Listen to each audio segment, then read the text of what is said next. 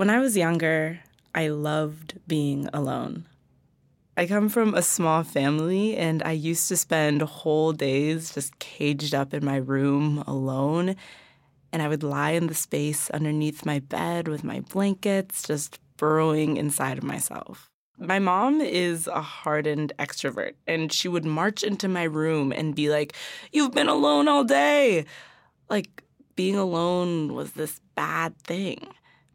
When I was younger, brewing was like this cathartic, peaceful experience. And I would spend whole days just circling in and out of my thoughts. I would solve problems in my head, like what to say to that boy or what to write in the next chapter of the book that I was never going to finish.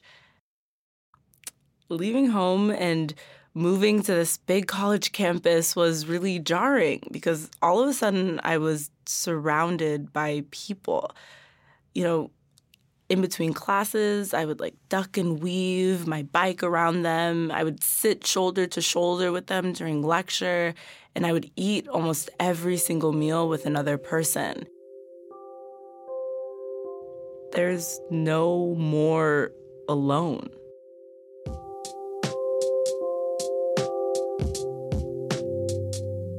This is State of the Human, the podcast of the Stanford Storytelling Project.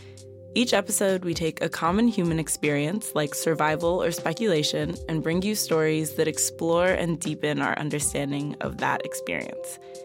I'm Adesua Agboila. Today's episode Solitude. We're going to take you deep into the experience with stories about what it's for, why some of us avoid it, or if you're like me, crave it, and what it teaches us.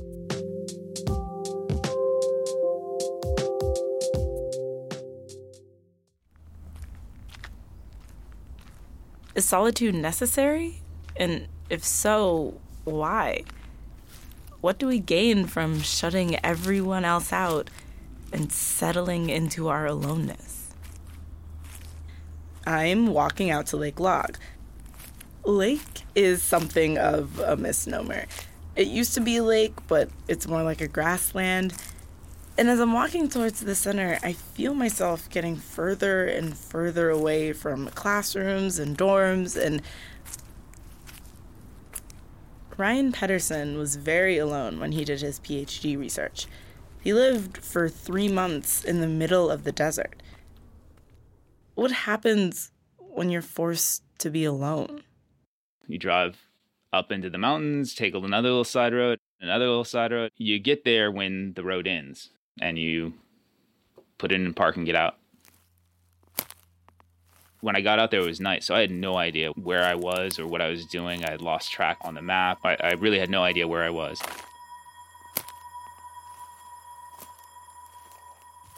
There's really nothing in front of you but the desert.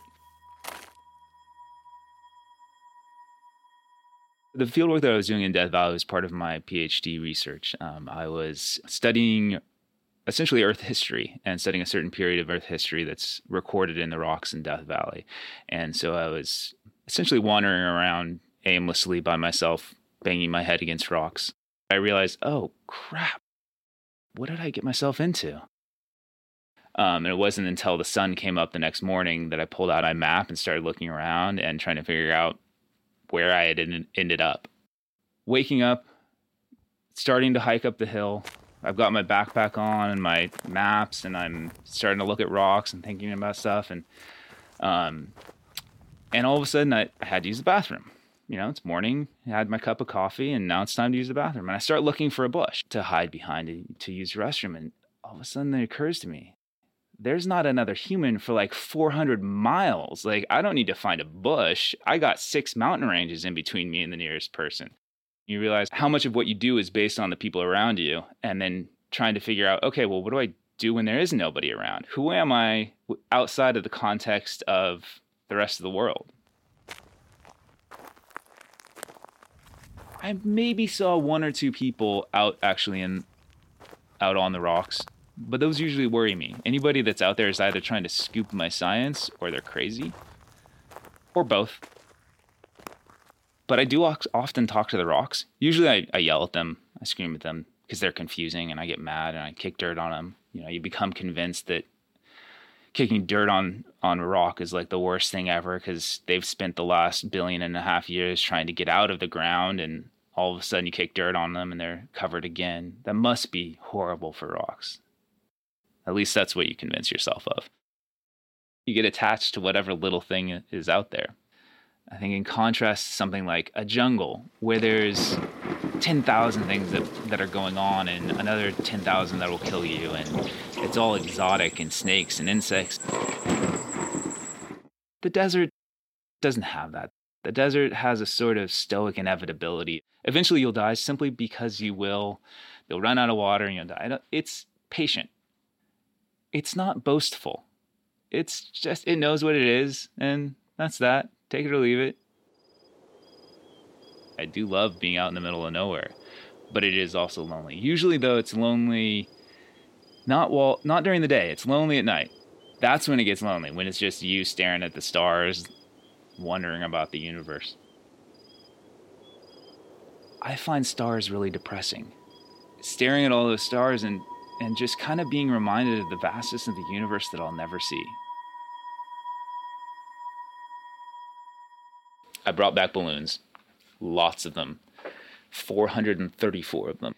Apparently, that's where balloons go to die. I found a lot of balloons, everything from your normal, you know, latex party balloons, three weather balloons. Um, my favorite balloon that I ever found in the desert had a note tied to it and this little note said um, in in kid scrawl D R space G S E S, and then had some letter that I couldn't read, and then was signed Scott.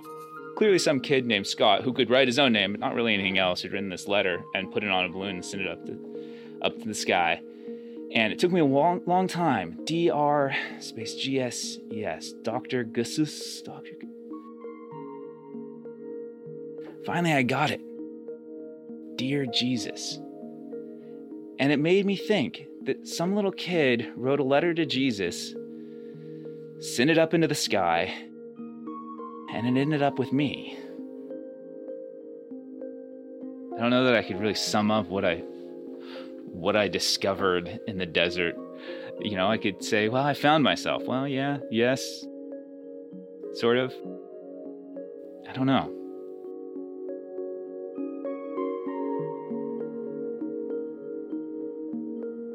That was Ryan Pedersen. The story was produced by Sofia Sanchez Luege. This episode is about being alone. And right now, I think I am. I've made it to the middle of Lake Lag, and the sun is setting. It's very still, serene.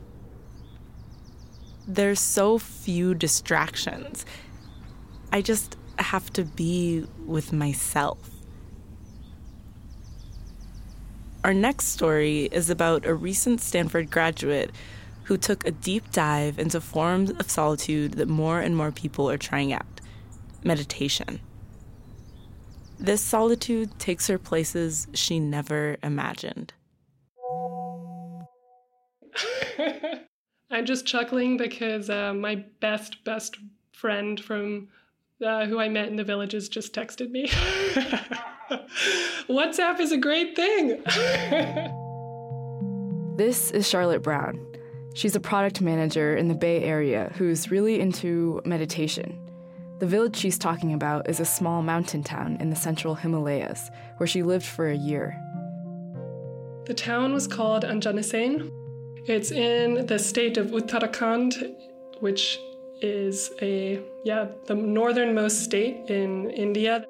Charlotte was with this program called the Clinton Fellowship, which is modeled after the Peace Corps. She was there for about 10 months, volunteering in maternal health and also working in a spiritual school. I lived in the central Himalayas, which um, they are pronounced Himalaya, and it was a very small town, and it's uh, very steep hillsides. The towns are, are kind of terraced. You could see what people really think of as the Himalayas, which are these huge 26,000 plus peaks of snow and glacier and rock. You know, in the nighttime, all the, the hillsides light up with um, the the lights of all the villages. So it kind of feels like there's constellations on the hills and constellations in the sky.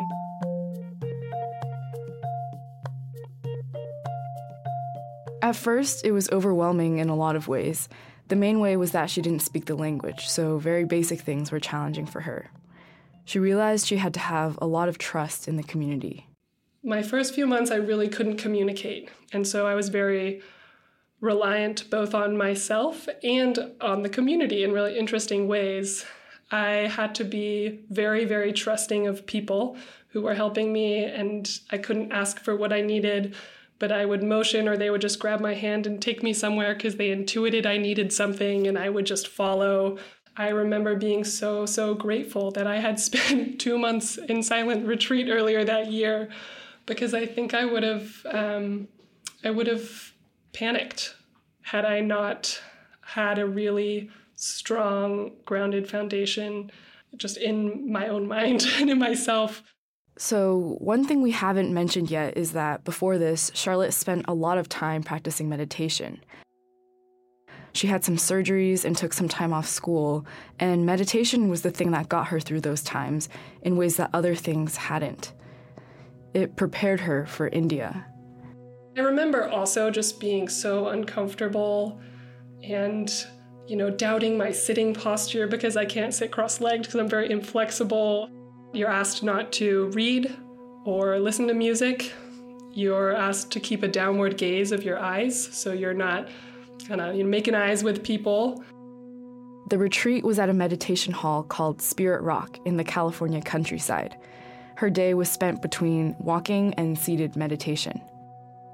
And I remember seated meditation when feeling painful sensations and discomfort, realizing that it was just a sensation. And that was a really, a really profound moment for me to understand that you know this this is a sensation and i was experiencing it and i was experiencing my reaction to the sensation as well and that reaction was where a lot of the suffering is and i came out of that retreat in a, a a state I had never felt of r- true groundedness, um, real open vulnerability that didn't feel scary. Vulnerability had felt scary to me before. And just thinking, oh wow, you know, this is this is it. In Zen, there's this idea of little awakenings and big awakenings. and I can remember lots of little awakenings, just things suddenly feeling more clear, having a a true experience of your mind, just a kind of unfettered, like you're able to be an equanimous witness to your experience. You're trying to cultivate the ability to be your own witness. And that's an incredibly generous thing to do for yourself. It takes practice and I think silence is the condition that supports uh, that development. Silence is, is a really beneficial condition to developing um, powers of observation, um, intimacy, and authenticity. During her Clinton Fellowship, Charlotte was still adjusting to living in India, but she found out that she and her community had one thing in common they meditated. For a lot of them, she didn't even know their names, but she'd sit in silence with them. The first community that I lived with practiced Theravadan meditation, and so it was very sweet that every day, in the morning and in the evening, we sat in meditation for an hour together. And that felt very familiar and very safe, and I felt very bonded. Sitting in meditation with people is a very bonding thing. And so, even though I couldn't communicate at the end of meditation, kind of everyone smiles at each other and, and heads off to their day or night, and, and uh, there's a shared understanding there. Despite this shared practice, there were still certain things that Charlotte was adjusting to. This became pretty clear when she got sick. First time I I got sick while there, I had a, a pretty bad fever and just a really bad sinus infection.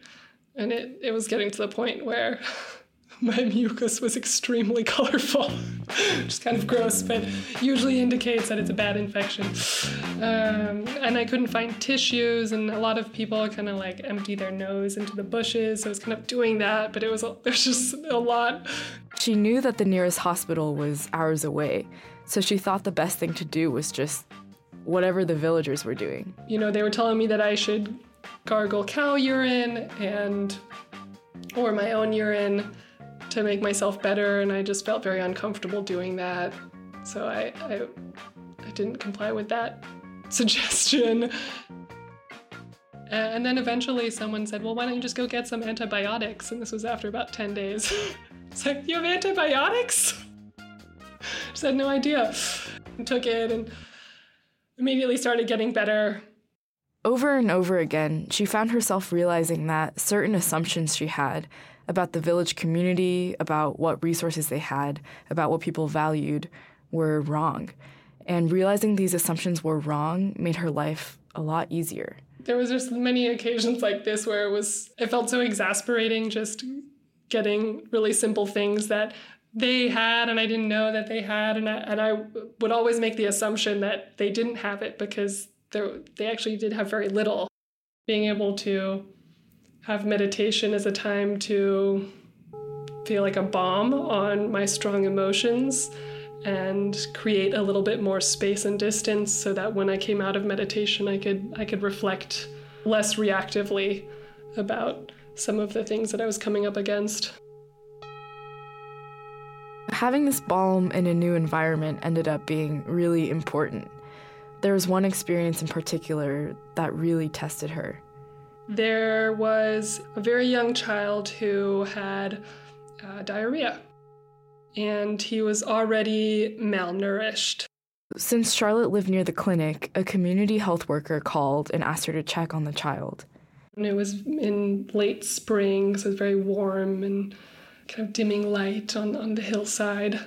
And I remember walking into the hospital room, and a very young mother looked like a ghost, just absolutely terrified and looked extremely confused about what was going on. And in her arms was this very small four year old who was making these really distressing squawks, obviously in a lot of pain. It was a Sunday afternoon, and the clinic was almost entirely empty. My first thought was like, "Whoa, this is this is what death looks like."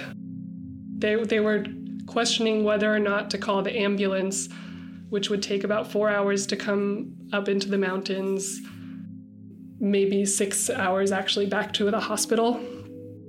They were basically saying, you know, this child's not going to make it 10 hours, and so it's not really worth it the family was really didn't want the child to be taken to the hospital because they couldn't afford to come back. They're very so they were like, you know, this is God's God has said this is the time. I think we've got to call it. And um, I remember being very upset because the the family elder who was saying this was very drunk. And then I noticed that actually the I, the IV they put in hadn't they hadn't put it in correctly. So the child had been there for an hour, but hadn't even been getting the fluids. I asked for the nurse's attention and asked her to fix the IV, which she did. He was kind of taking his final breaths, and so he didn't he didn't survive. It took Charlotte some time to process what she had witnessed. Part of that process was reaching out to her meditation teachers. There's a phrase commonly used in Buddhism called the wisdom of no escape. and a lot of suffering comes from the resistance to the present moment, the resistance resistance to something you're experiencing, the aversion to it, uh, the desiring for it to be a different way. Seeing just how differently even life and death can be held was um, really informative and made me realize that you know the way I held life and death was in fact a belief system and that it was malleable. I could change that if I wanted, and I, I decided I didn't want to. but I feel really strongly that I was able to um, engage with a lot of the, the extremely difficult things that I was seeing. Buddhism is just teaching profound okayness. Then, when you start to experience really hard things on retreat or out of retreat, and you come up against something that's really challenging to stay with, uh, some a reality that you don't want to be the case, something you don't want to see, um, a sadness, a something that makes you angry, and the more willing you are to stay with it, and the more you can engage with it skillfully. You instead of reacting to it, you can respond to it. Solitude has really given me the opportunity to develop that willingness to show up and stay present. Charlotte's life looks pretty different now as a product manager for a tech company in the Bay Area, but she tries to keep a daily meditation routine. Even something as simple as going to the grocery store gives her a chance to practice mindfulness. I, I like to think of, um, you know, everyone has spontaneous moments of mindfulness. And how does one encourage yourself to have more spontaneous moments? You know, like what's that moment when you come back and you're like, oh, yeah, this is what's happening, or oh, I'm aware of what's happening. One thing she's found is that it doesn't take two months of silence or a year living in India to have a moment of mindfulness. It can happen at any time. For those spontaneous moments, they're often very, very frequently triggered by suffering. So you'll be in Berkeley Bowl and uh, shopping hungry, which is a terrible idea. So you're hungry, like, and you're yeah, a little too warm because it's winter and you're a little overdressed inside, and there's a lot of people around, and there's a really, you know, someone's taking forever picking out their satsumas but you want to pick some satsumas. And then there's just this moment where you realize that you're just completely wrapped up in your own suffering that you've just created. You've conjured in your own mind and uh, for me i usually try and at that point feel my feet on the ground usually a lot of the whatever it was that was going on in my mind uh, spontaneously will let go at that moment. You know, I'll no longer feel angry at someone for taking the time to pick the satsumas they want to pick, which is what I was about to do. What's nice about mindfulness is it often does the letting go for you. So, as long as you can kind of encourage the practice to be present in your life, you tend to have more and more spontaneous moments, and and those are really great. That's kind of what the practice is about. That story was produced by Stephanie New. I can hear the leaves of the trees rustling above me, and there are birds in the branches. I can hear them moving around and squawking. So I'm not completely alone, but I don't think that we're going to be having a particularly interesting conversation. When I'm standing, I can see the tops of the buildings on campus, but when I sit, the grass is tall enough that it's all I can see. For all I know, it could just be me and the earth. It makes me wonder if I was out here for hours or days, what would I hear? What does perfect aloneness sound like? This is Gordon Hempton. I'm speaking to you from my home in Joyce, Washington. It's hard to imagine that a sound can transform someone's life, um, but it certainly did mine. Let's listen to a recording that I made uh, years ago because it's very close to the sound experience, which changed everything.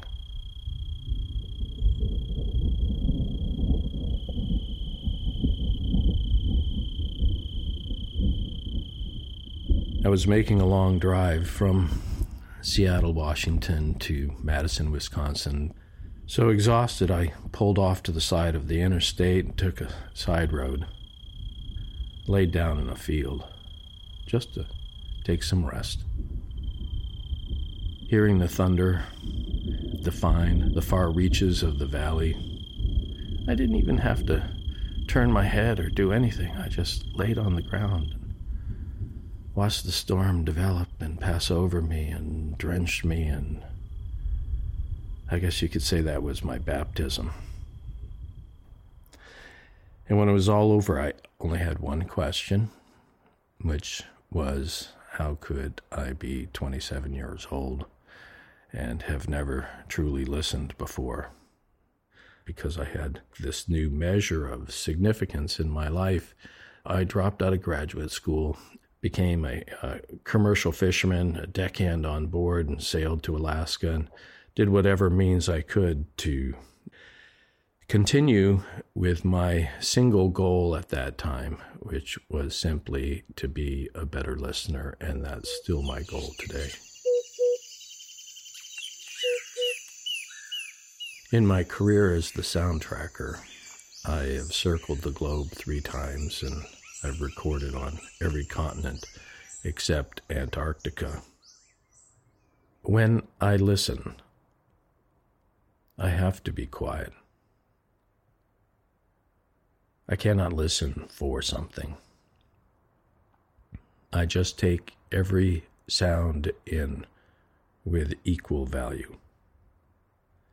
And the longer I remain there, I become very quiet and very inspired by what it means to be alive on planet Earth.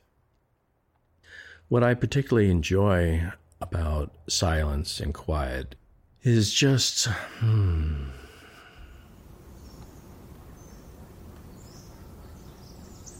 just listen.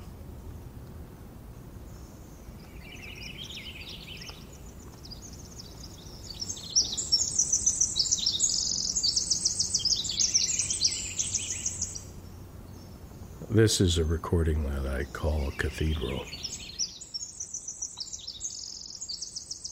It's an ancient Cedar Grove, the last remaining grove in Pacific County. The hundreds of square miles around it have been logged, and this is the last stand. Quiet places, places that are free of noise pollution, have been going through a systematic process of extinction. Most of my recordings uh, that I made in the early 80s uh, cannot be made today. Scientists have basically been concerned decades ago uh, with the fact of noise reducing our ability to hear. We now know, though, that noise also reduces our ability to listen. One of the biggest challenges for me has been the way I hear the world. Right now, I'm in the middle of my second hearing loss. I'm on the process of recovery. I will play for you this recording and then I will treat it to simulate uh, the hearing loss that I have, just so you can get an idea.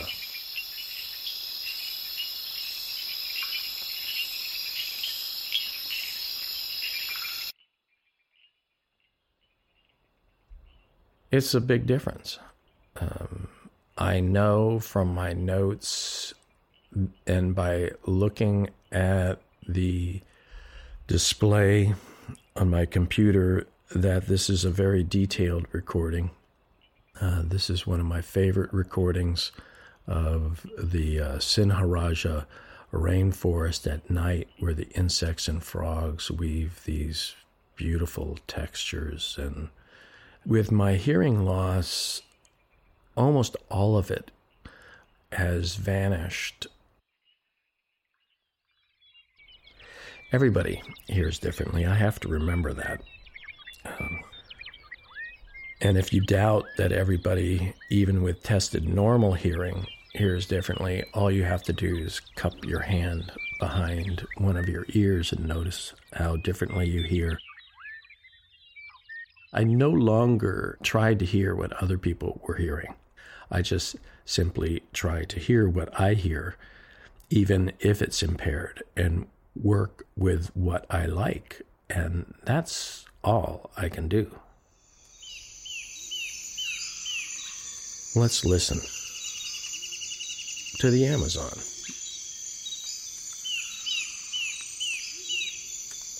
And now we'll move further north into Belize.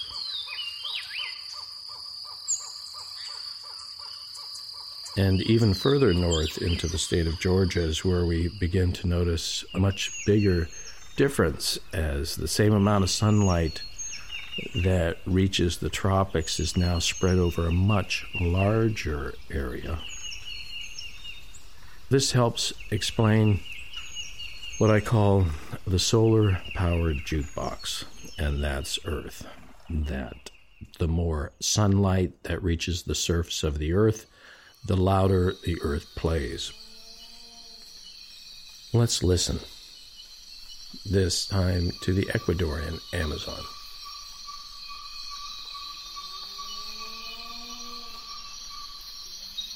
We are 1,200 miles from anywhere.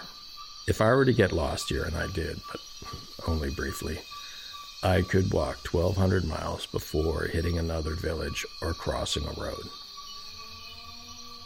I cannot see further than about 150 feet, even through the cracks of the branches in the trees. The forest is so dense. But I can hear for miles. The earth is music. Um, the Earth, besides being a solar powered jukebox, is just so amazing that I'm part of this global performance. I think what I enjoy most of all about listening is that I disappear when I truly listen, I disappear.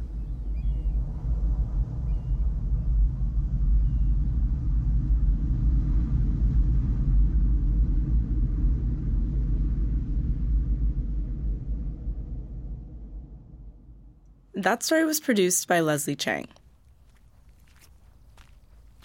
So far, we've heard stories about two different shapes of aloneness the kind you seek out and the kind that is imposed on you. It's getting dark, so I'm walking back towards campus. The sky is gray, it looks like rain. There's no one around.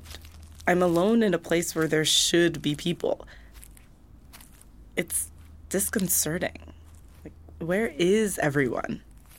Sienna White, one of the most social people I know, was alone in the middle of Alaska for the summer. In her story, she asks, What happens when being isolated leads to loneliness? Oh, it's definitely about to rain. It started raining last night, so I went to bed. I watched it when I woke up this morning. I walked through it on my way to work, and I will walk through it on my way back. I'm in this big open room, and there's a lot of tables and these windows, and the light is very thin and cold. I'm in Sitka, Alaska, it's about 100 miles, 90 miles north of Seattle. And I'm I'm in this room by myself, and it's raining, and I don't really know how I got here. And I can I could tell you exactly how I got here, I, the, all the steps, and it doesn't really make sense, or nothing really makes sense in the story of why I'm here or how I'm here. And I think the weirdest part of it is that it was my it was my fault and every decision that led to this point was made by me.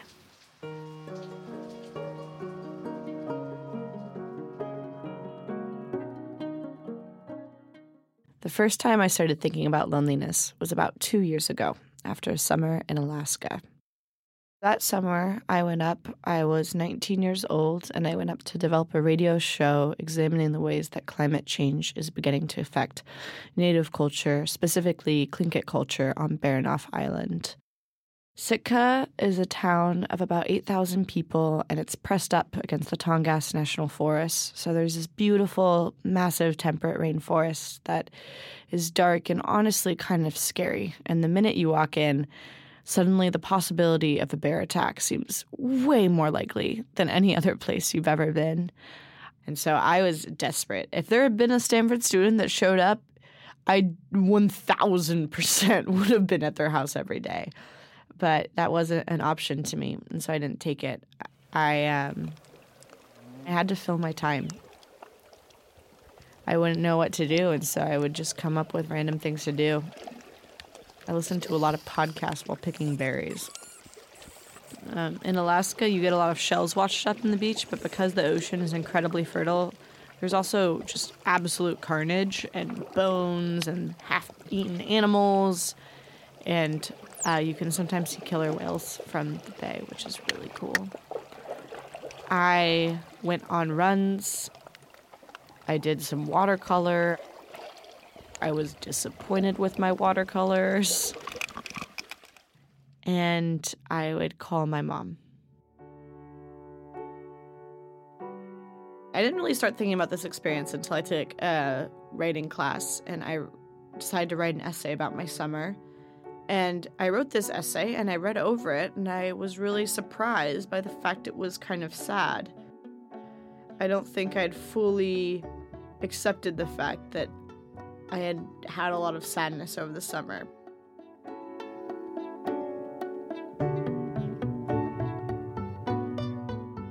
Loneliness is hard and it's hard but you you you go through it and I think coming out of that loneliness is a really key point in kind of shaping who you are. I didn't really understand or appreciate the people around me and the way that they supported me until I felt that I didn't have them. And so, even when I'm really happy, I think the reason I'm happy, or at least the reason of a heightened happiness, is because I know very well what it's like to be lonely.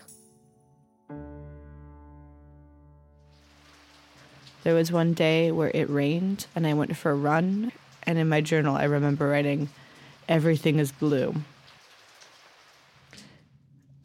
Is my hilarious. On my computer, I have this file called Thoughts 4. But 4 is in Roman letters, and I, I don't know why I have this. So the title of this used to be Everything is Blue. And I didn't open the file because I was like, that sounds sad. I don't want to read about a time I was sad. Here's here's what I wrote. This is kind of embarrassing, but here we go. When running last week, a rain washed Tuesday afternoon, I paused on the bridge looking over the bay. Something was happening in the sky, clouds were streaming by, morphing and twisting like mammalian creatures, and everything was blue. The ocean, a graying iris, the mountains shrouded in a cold, wet light, and the sky every shade with patches of phosphorescence and shining blue. It was all blue. It was raining and having just rained. Whew, that is a lot of adjectives. That wasn't intended to be said at all. It was kind of a moment of celebration.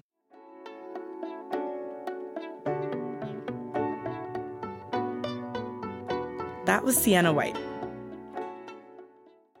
I'm now sitting alone inside our recording studio.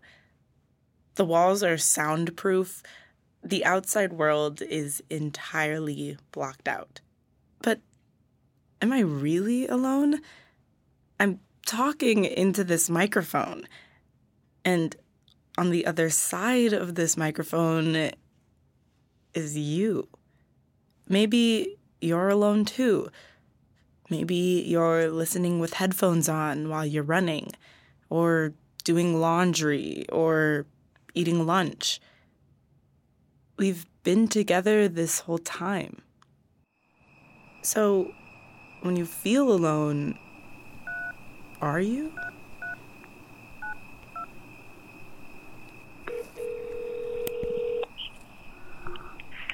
Hi, this is The Bridge. Hi, is this Albert? Yeah, this is Albert. Sorry for calling so late. I just I wanted to call now because I know this is when most people call you. No time says I need to call the bridge then. Three in the morning. Yeah, I'm I'm walking around campus right now and I've never been out at this time before. It's really strange. It's very quiet. It's so isolating and for me that was like really nice, but like I know for some people it's just like it's hard. It definitely feels very different than during the day. Like it's much more lonely. Like there's no one around to talk to you in person because everyone I know is asleep. I'm very like I'm just thinking to myself. Like some of my most profound thoughts happen and then you realize at least I realize I am alone in this moment and I am the only one having this experience. Is that why the bridge exists? Because of the way 3 a.m. feels? You know, the bridge is kind of this place where when you have no one else to talk to, well, you can always talk to us. You don't have to be alone if you don't want to be. Hold on, Albert. Is this Hannah and Rebecca? Hi. Hi. So, Hannah, Rebecca, Albert, you all live and work at the Peer Counseling Center on campus, and you guys are the people who answer the phone whenever someone calls and you're there to talk to them about whatever they're going through. What is that like? Sifting through people's late night thoughts and hearing all of their raw emotions. Emotions are really tricky. We can't directly pass them to each other. The way that we understand them for ourselves often is like completely defined by how we are able to either like just kind of intuit it in our head or how we're able to describe them. Emotions can feel very overwhelming and very confusing, and it's kind of a soup in your head. And so I feel like the bridge is trying to organize it. Do you think in everyday life people are honest with their emotions the way that they are when they call you? They are when you let them. Everyone wants a sense of genuine connection. It's just so hard for people to let that happen.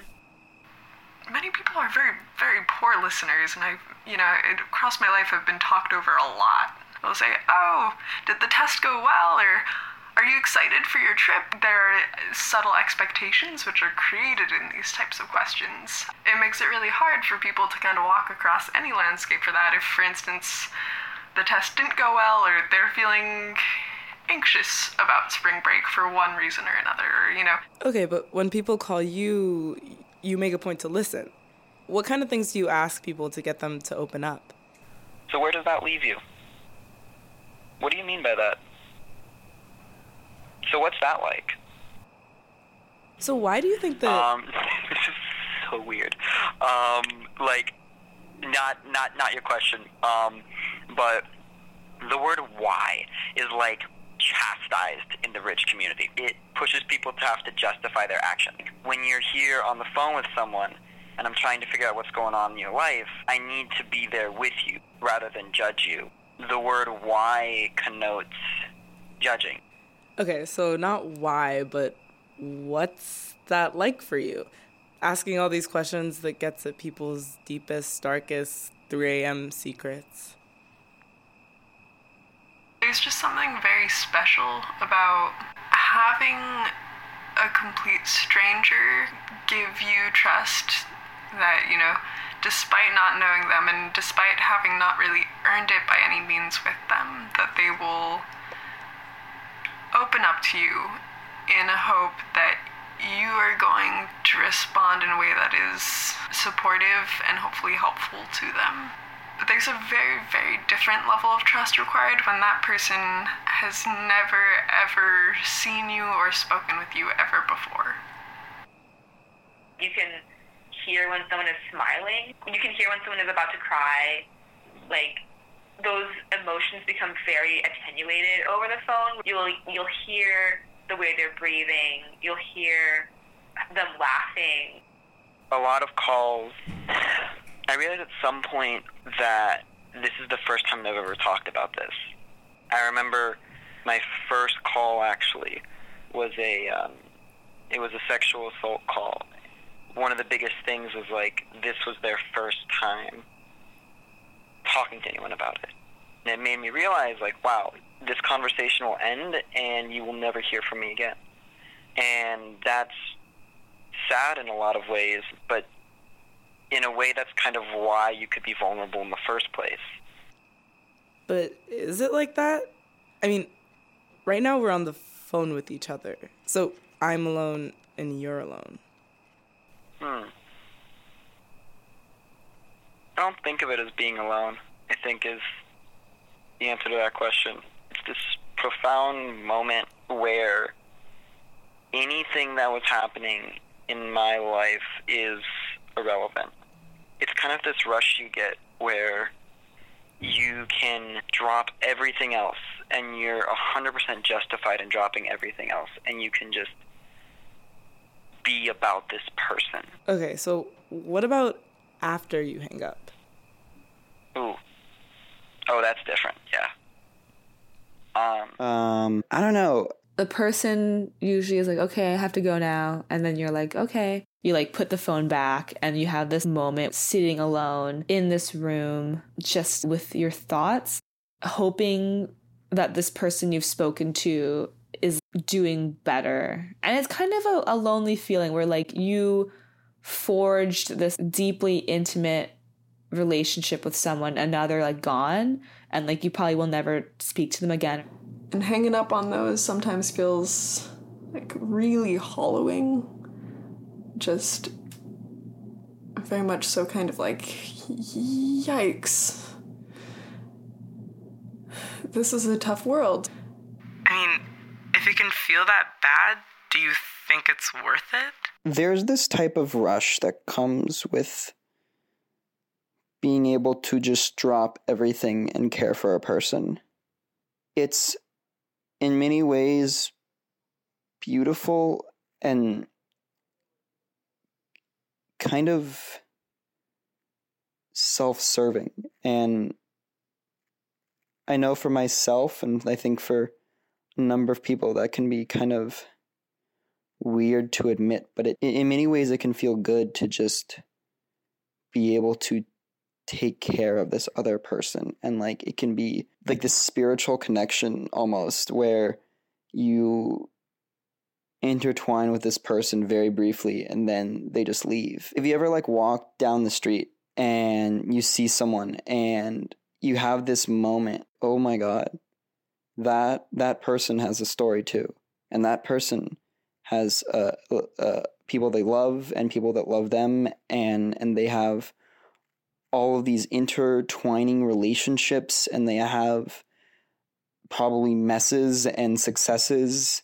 I get i would get this yearning it's just like oh my god like could i just talk to them? Could i just kind of push into that world of theirs into this like entirely different person this entirely different story? The bridge lets you do that. You basically sit here and people along the street walk up to you and say this is my story this is what's going on in my life right now.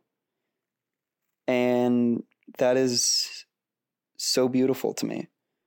Um, and so, you know, that's that's why I do it. Well, thank you so much for talking to me and for telling your stories and for listening. Thanks, everyone. Bye. Bye. Bye. You've been listening to State of the Human, the podcast of the Stanford Storytelling Project. This episode was produced by Yui Lee, Sophia Sanchez Lueja, Jet Hayward, Stephanie New, Sienna White, Christy Hartman, Jake Warga, and me, Adesuwa Agbonile. For their generous financial support, we'd like to thank the Vice Provost for Undergraduate Education, the Program in Writing and Rhetoric, Stanford Arts, and Bruce Braden. You can find this and every episode of State of the Human through our website, storytelling.stanford.edu.